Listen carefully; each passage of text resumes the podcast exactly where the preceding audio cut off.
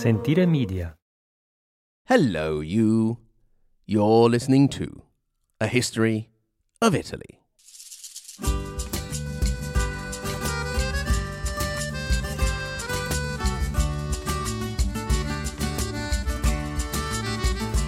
Episode 150 The Savoy in Decline and the Holy Shroud of Turin, 1451 to 1490. Lasci colli nelle valli, tra due salici piangenti. Io ritrovo la speranza di un amore che ormai fu. Well, here we are, episode 150. If you add in the special episodes, interviews, and Fascism 100 and Anti Mafia Martyrs, we go well beyond 200, but the main official podcast is at 150. I would say it seemed like only yesterday that I was surprised at getting to episode 10, but it doesn't seem like yesterday at all. Indeed, it was about five years ago and several centuries of history ago. Anyway, here we are, and the fact that we are here is solely due to you, my wonderful, wonderful listeners. To those who have supported on Patreon, to those who have supported on PayPal, to those who have written reviews, and to all of you who simply download or stream and listen to the show. Grazie, grazie. Thank you very, very much. As the episodes pile up, I obviously want to leave all of them from 1 to 150 and beyond available. Indeed, soon I will be re recording episode 1 because I recently listened to it and found it rather cringeful. However, we are running out of space on our hosting platform and will soon have to upgrade, increasing the cost a bit.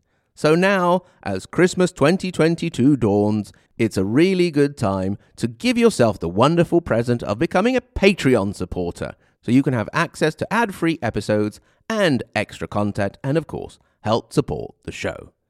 Thank you very, very much if you decide to do so. The last time we visited with the Savoy and Piedmont, we left off with the death of the colourful Amadeo VIII, who had started out as Duke of Savoy, then retired, sort of, to a monastery continuing to party, and then actually became an anti pope before bowing out gracefully with no real negative consequences. While he was messing about with the whole religious career, he had officially left the duchy in the hands of his son, Ludovico or Louis, but he had continued to be involved in the running of things almost until his death in 1451. We saw how over the years the Savoy had built up an important power base, patiently, bit by bit, without making too much noise, one or two castles at a time, to create a duchy that stretched from the region of Savoy in modern day France down through the Turin area in Italy and all the way to the coast when they acquired Nice to become an influential element in the politics of both France and Italy.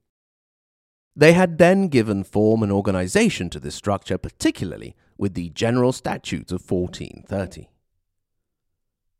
What is today the region of Piedmont in Italy was also shared by France to the west, Milan to the east, and in the middle the marches of Saluzzo and Monferrato. The Savoy had come, however, to be the dominant force in the area. One of the strengths of the Savoy had been that their lands were a passage through the Alps between France and the Italian peninsula. If they were your ally, you had a smooth crossing. If not, things became very difficult. However, now, as the 15th century headed to its latter half, things were changing.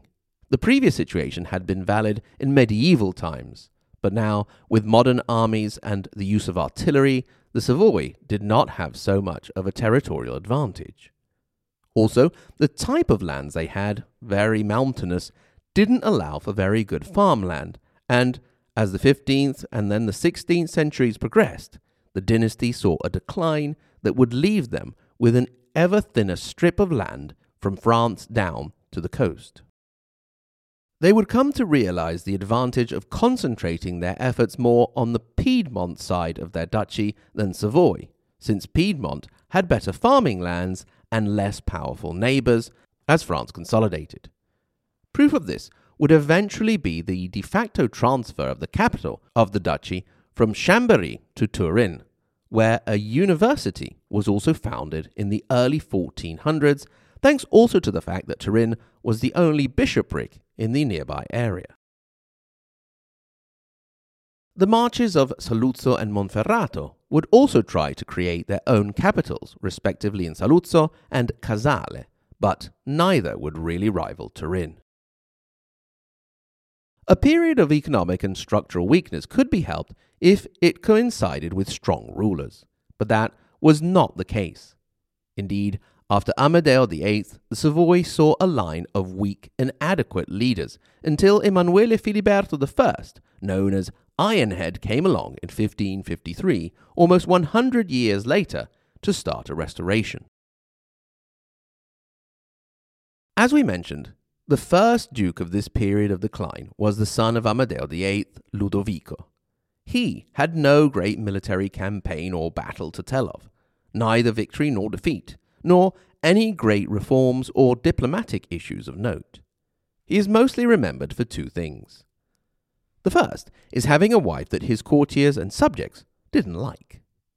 He married Anne of Lusignano, daughter of the King of Cyprus, which brought official regal dignity to the Savoy, but nothing on a practical level, for soon Cyprus would be controlled by the Republic of Venice. She brought a series of Cypriot household members with her, and their extravagant Eastern ways, and the favours she doled out to her favourites caused a bit of scandal. The other thing that Ludovico is known for is making an acquisition that could be seen as the start of one of the greatest hoaxes in history that lasts to this day, over 550 years later. That of the Holy Shroud of Jesus Christ, known as the Holy Shroud of Turin, La Sacra Sindone in Italian. Now, I'm no shroud expert. I'm not really much of an expert of anything. But anyway, the debate, both in the religious and scientific world, is still ongoing and complex, and I no way feel I can do it justice in just a few minutes. But we can get a general overview.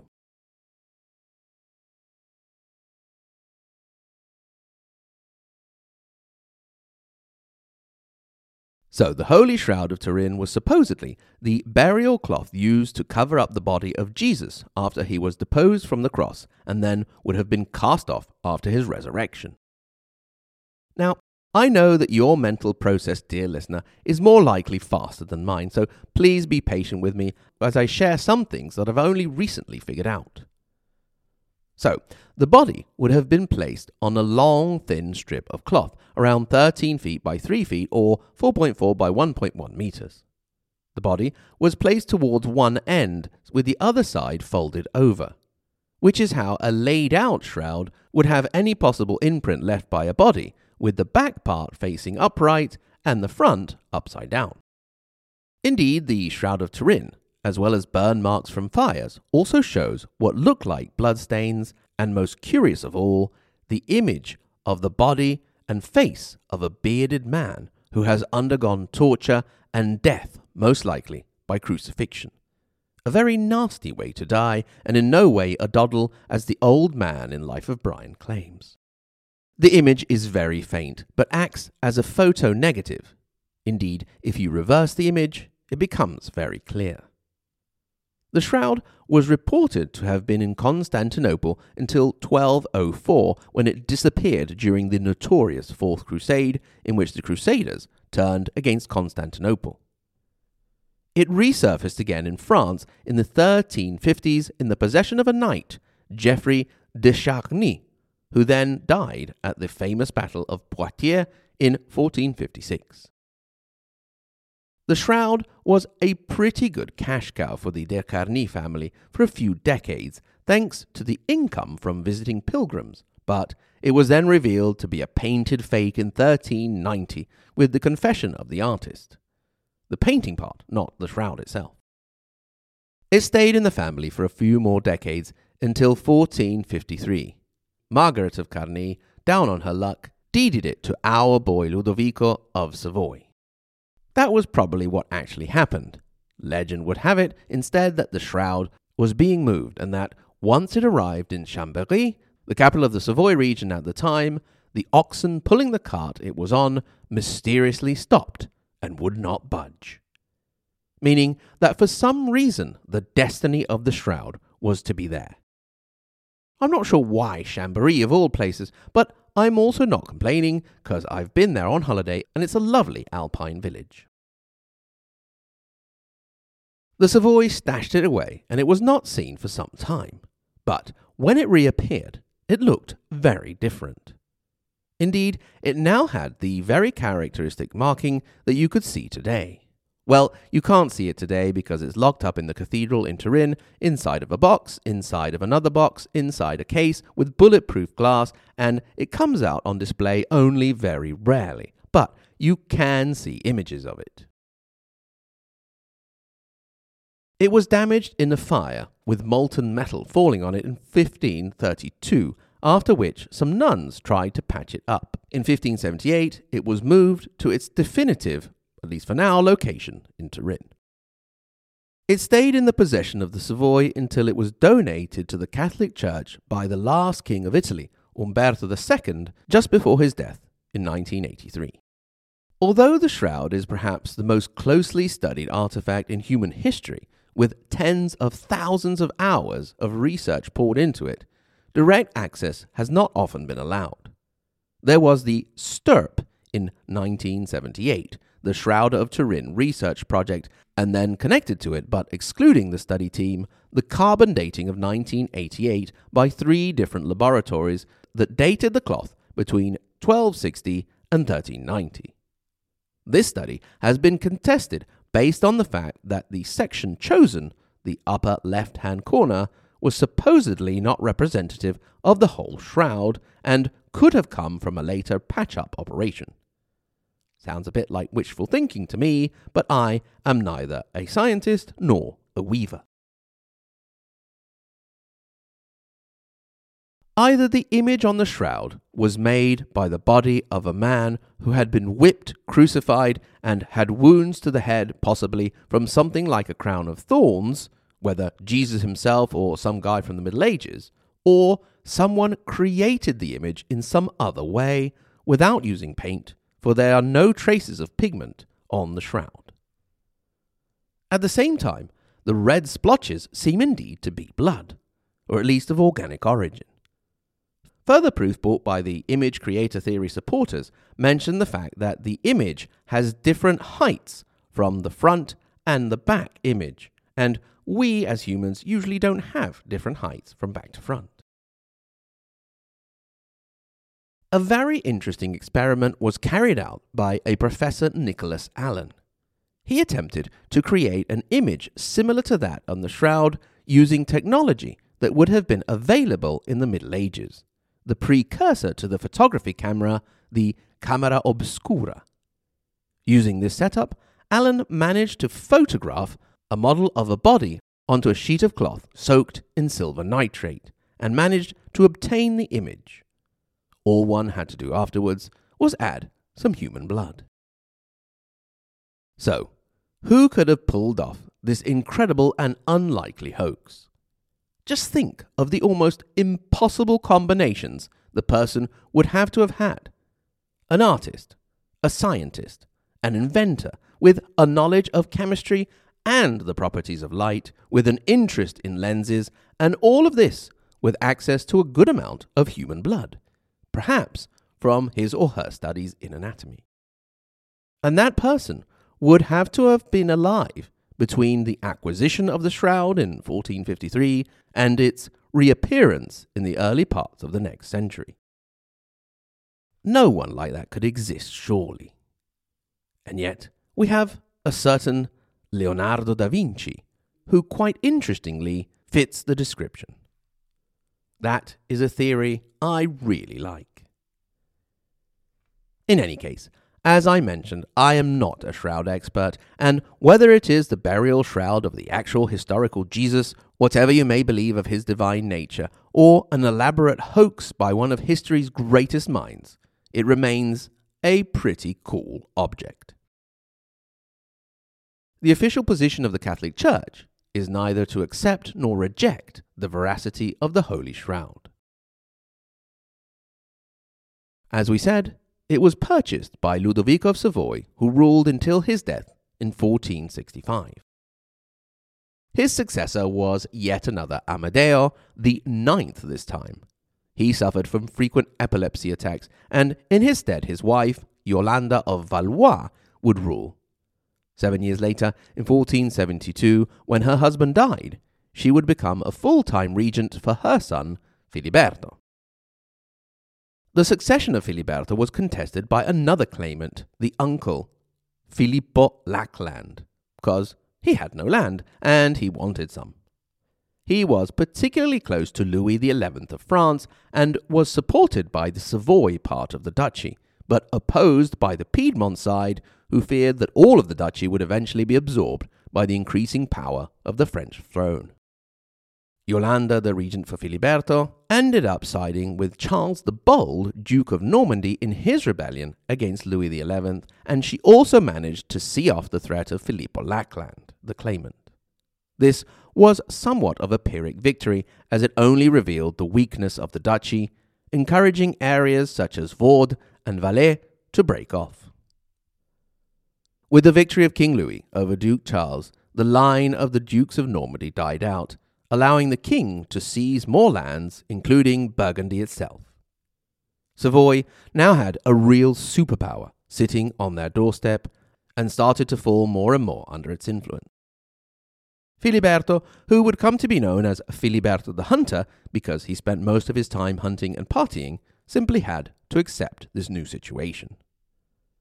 The same thing could be said for his successor, his brother Charles I, who took the throne at the age of 14. He was a bit more interested in running the state and determined to try and get some sort of hold over his duchy, and even managed to add the March of Saluzzo for a short time. He was married to Bianca of Monferrato, the other region of Piedmont. He died in suspicious circumstances in 1490, leaving his wife as regent for their young son, Charles II, until his death in 1496. But there are other things we'll have to talk about between 1490 and 1496 because the French are coming.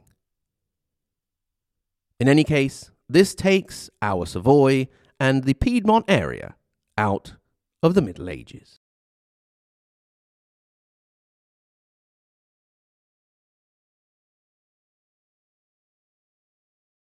Grazie mille. Thank you very much for listening.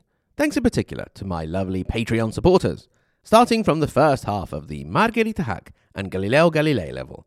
Alison H., Amanda D., Anthony G., Brian J., C. Lane, Cindy M., David P., Dean V., Dominique T., Emily B., Federica R., Francisco A., Gabriel S., George V., Greg, Gunnar, Ignazio, Il Valentino, Jacob L., Jane J., Jeff M., Jeff S., Jeffrey W., Jesse and Shari, John W., and Juan Diego. Thanks, of course, to the tippy top Maria Montessori and Dante Alighieri level Paolo, Lisa K., Andrew M., Peter W., David L., Renat, David C., Oak, JW, Sen, David A., and Karen D. If you feel so inclined, you can get in touch. Hello at a history of Italy.com or you can look us up on social media. We are on Facebook, on Instagram, on Twitter, and now on Mastodon, but we're still trying to figure that one out. Thanks again very much for listening, and until next time, arrivederci. Sentire Media. Hey, podcast producers and show hosts. Do you want to join a podcast network that celebrates all things Italian? At Sentire Media, we understand the allure of Italy and its unique culture. Our devoted team of hosts and producers are all driven by their shared passion for Italy. And we work tirelessly to create the best lifestyle podcasts and content that will whisk you away to the very heart of Italy. With us, you can savor the mouth-watering flavors, get lost in the stories from the past, break down the cultural barriers, and truly immerse yourself in the vibrant traditions of this intoxicating country. If you have a great podcast idea or are already in production and would like to join Sentire Media, head over to sentiremedia.com. That's S E N T I R E media.com and find out how to submit your show.